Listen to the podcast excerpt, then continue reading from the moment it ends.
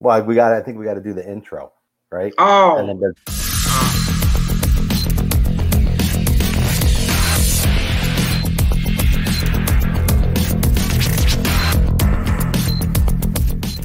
we got a little COVID jitters there, Dave. we're going to talk about the COVID nineteen and the impact on uh, college football and the opt outs and uh, what players might have uh, impact negatively with their opting out on the uh, college football season. So, uh, who, who, who are some players that have negative, uh, will negatively impact? Bef- Before we get into players, I think something that we should definitely address right off the bat with COVID is uh, Monday night. We got to see Navy and BYU play nationally televised game, and I'm telling you right now, everybody, BYU is not 52 points better than Navy on on a normal day. But if you watch the game and you listen to what they said, Na- Navy didn't tackle live. Navy had no live up until the game, and it showed. They were dominated both on offensive and defensive uh, line play. Their their D line got beat up, their offensive line got beat up, and they were just they didn't tackle well. And I think that's the first effect on COVID with these programs that are being so precautious and not doing live, not tackling in practice. I think we're going to see a lot of uh, a lot of surprises in week one. And uh, I, we, like I said, we, we just saw one. I mean, there's no way BYU is 52 points better than Navy uh, on a on a normal Saturday or Monday night. So I think that's the first thing we saw. No, you're absolutely right. And also, I think with the lack of practice time, when you're a team that runs this, something sophisticated like the option, I think that affects, uh, you know, the um, the flow of the offense. I, I think it, it's difficult. I think I think if you're running just more of a uh, pro style offense, I think you have an advantage.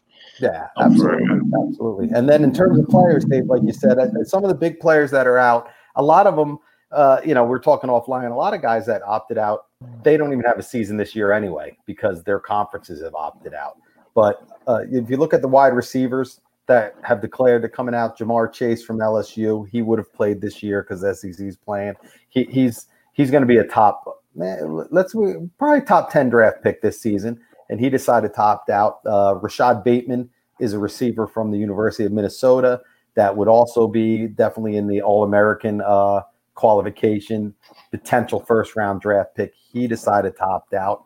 Um, he, his reason probably was because the Big Ten at that point when he opted out wasn't thinking about playing at all. So, you know, instead of practicing or do whatever, he'll do what he has to do at school and he'll start doing training, hiring an agent, and get everything done. Uh, another receiver out of the Big Ten is uh, Rondale Moore from Purdue.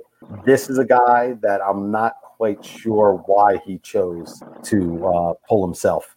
Uh, they weren't going to play because they were in the Big Ten, but he, he's somebody that I feel could have used another year of college. And I, I like the guy. He's a great player. Reminds me of the Devin Hester, uh, but a better receiver than Hester was. Um, he was a first team All American as a true freshman. Last year, got banged up, only played a couple games, but he he's small 5'8, 5'9, 181 pounds. I don't know that he's a first round draft pick when it comes to the NFL. So I'm a little surprised that he he opted out. Um, I think he probably should have stayed.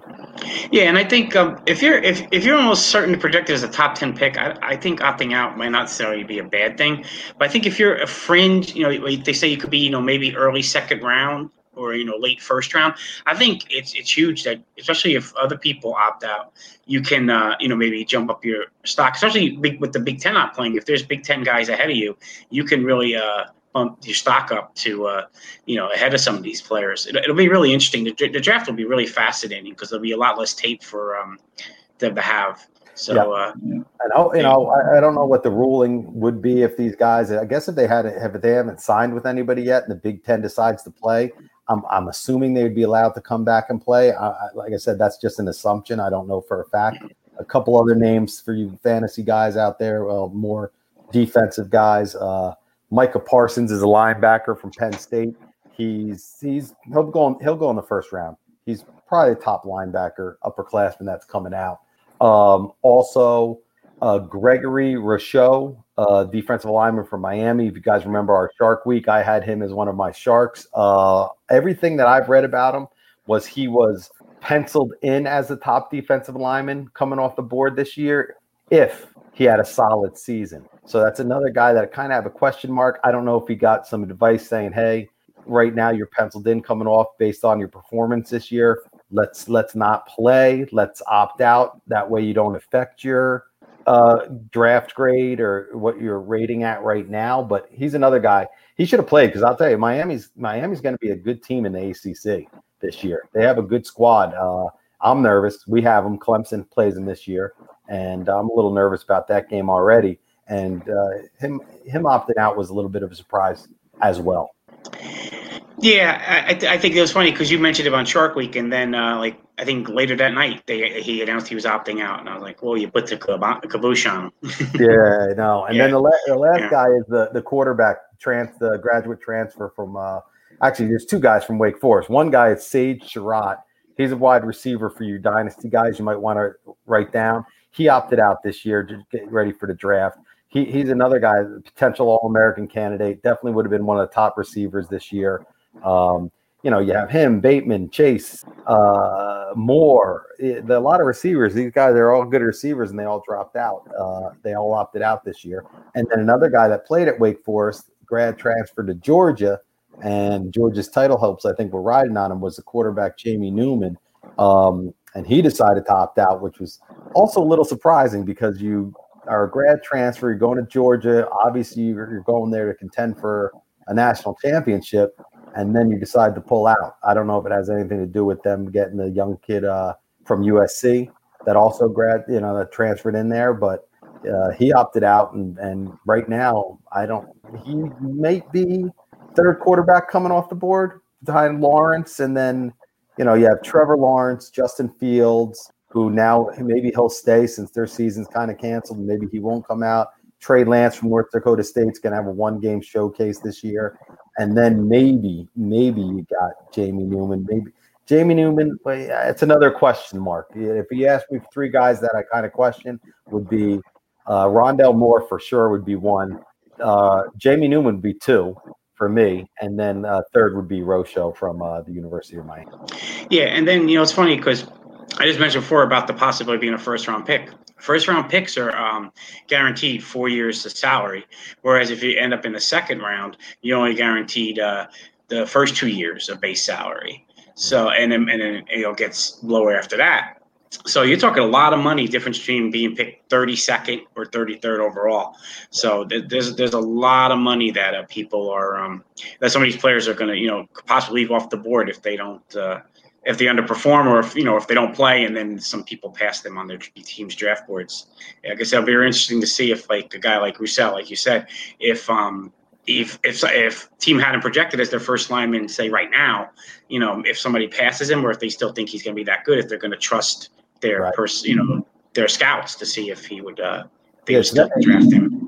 These guys opting out that going to play. The SEC guys, the ACC guys, the Big Twelve guys yeah, they definitely opened the door for some people. Um, you know, the guys that opted out that probably wouldn't have a season anyway, you know, they still kind of opened the door for it. But these guys that had a chance to show what they could do, kind of rolling the dice. We'll we'll see what happens. Okay, and then one last thing on the COVID before we go into the games. Um, with the Big Ten, I know some of the coaches were talking about um, uh, going uh, possibly now Thanksgiving, but ultimately it's up to the presidents, um, the school presidents, and I, I know uh, Trump met with the uh, um, commission of the Big Ten. I, I mean, what do you think uh, is going to happen? Do you think the presidents will uh, have them play? I mean, especially if the first couple weeks are successful without much problems, do you think they would give in? That that's that's my, thought is they're gonna they're gonna kind of wait and see what week one week two go looks like for these other guys. SEC opens up the end of September so we got a couple more weeks before we see them play. I, I, I think the presidents are going to kind of take a wait and see approach, which I don't know. You know, Jim Harbaugh being Jim Harbaugh, he comes out and says, "I just need two weeks. Give me two weeks, my guys will be ready to play a game." I, you know, like I said, let's go back to Navy. They did the whole thing, but so I, will be, you know, I think he's going to wait and see. But that kind of leads us into what we want to talk about with a couple of games this weekend. Uh, we had you have three games that are postponed already uh, this weekend based off of teams. Uh, Baylor was going to play Louisiana Lafayette, and they had guys test. Uh, the Louisiana school had the guys test positive, so they asked to postpone the game. Friday night, we were going to finally have a, another Friday night game. SMU was going to play TCU.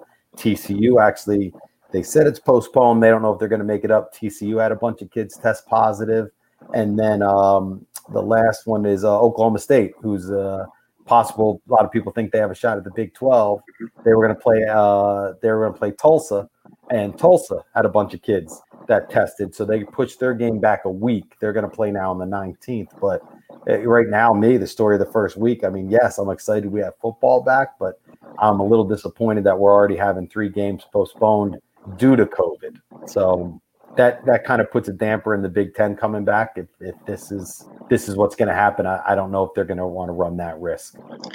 Yeah, I know. That's like I said. I think they're playing a wait and see, and uh, if you know if things don't. Uh, if they have to postpone games, I think they're definitely going to shy away from playing. Um, and so, uh, season, Dave, what they'd have to do if they play in November, they finish their season. Then what are we going to have? Uh, two national champs or just the one national champ? And then it goes to what I've been saying the whole time. A lot of the reason these people say they're opting out is they're opting out for the athlete safety. How how concerned are you that with athlete safety if you're going to play a season in November, play November, December, January, and the end of January? Kids go home for a little bit spring ball starts in March, and that's what they're going to have to have them back to do spring practices in March. So I, am I'm not sure what the thought process is really. So yeah, it, it's just a tough decision. I think no matter what they decide, I know I know the uh, everybody wants to play, and and, I, and believe me, I'm sure all these presidents want to play. They don't want to lose the money. So I mean, people yeah, they're losing, they're losing not millions. There's yeah. billions of dollars getting lost from these schools this year. Yeah, and people don't seem to understand that. You know, they, a lot of people are, you know, saying the, the Big Ten stupid. They, want to play. I mean, yeah, they're losing. They're, they're, not just don't want to throw money away. Yeah, I mean, believe me, if they, if they really thought that they, you know, they could play safely, I think they'd be definitely be playing. Absolutely. Um, but well, we do have games this weekend. So, um, is there any matchups that catch your eye this week? Well, uh, you know, a uh, lot of Notre Dame love. Notre Dame's playing an ACC schedule this year. They're opening at home.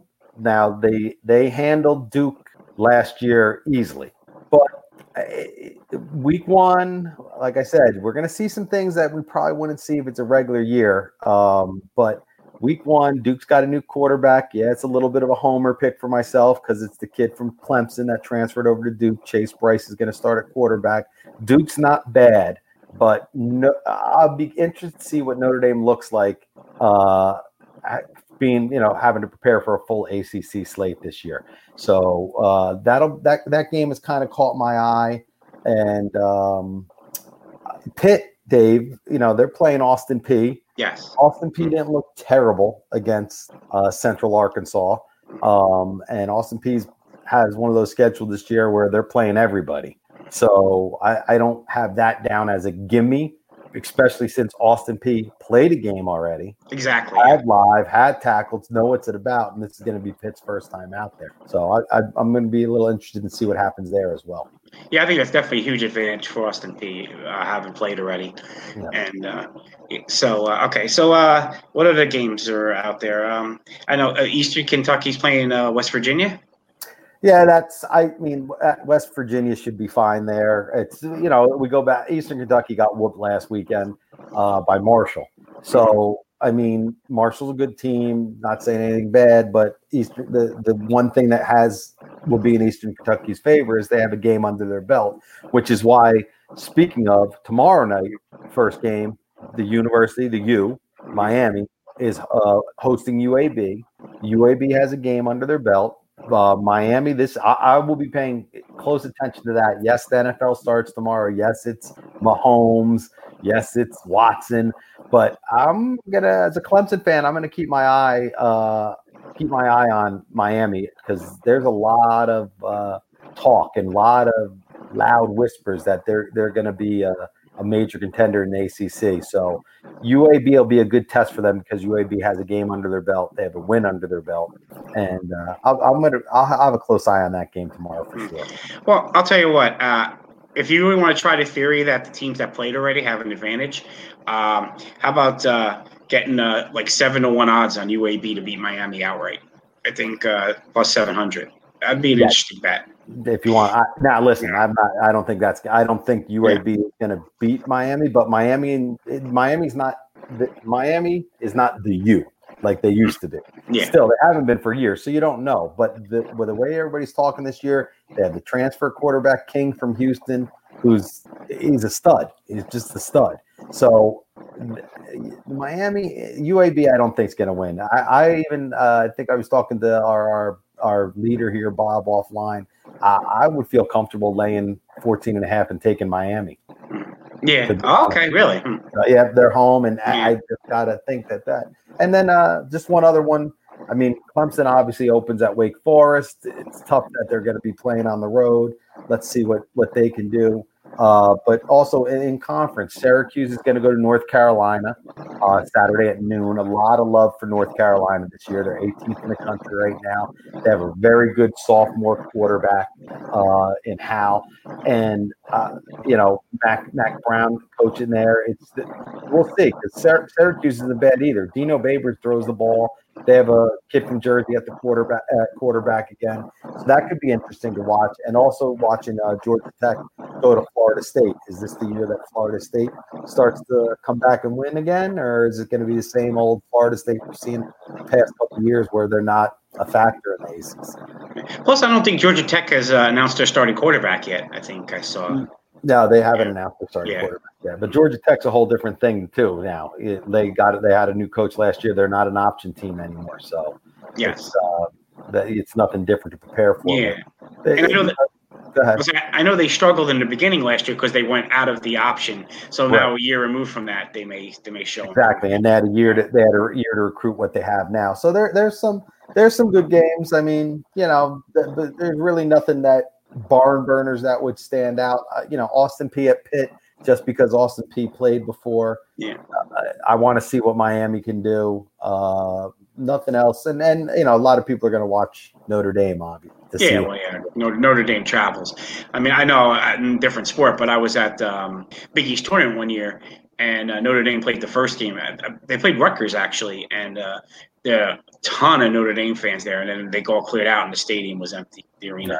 So, um, and they, they, but, they did announce that Notre Dame, well, not Notre Dame, LSU came out today. They're going to let 25 uh, 25% capacity in their stadiums. So we're going to see some fans at these games uh, this weekend as well, which I which I think is neat because it was very eerie uh, watching Navy BYU because uh, the governor of Maryland denied Navy's request to let the um, the midshipmen uh, their their recruits, the naval guys, be in the stadium, and uh, it was it was there was no one there.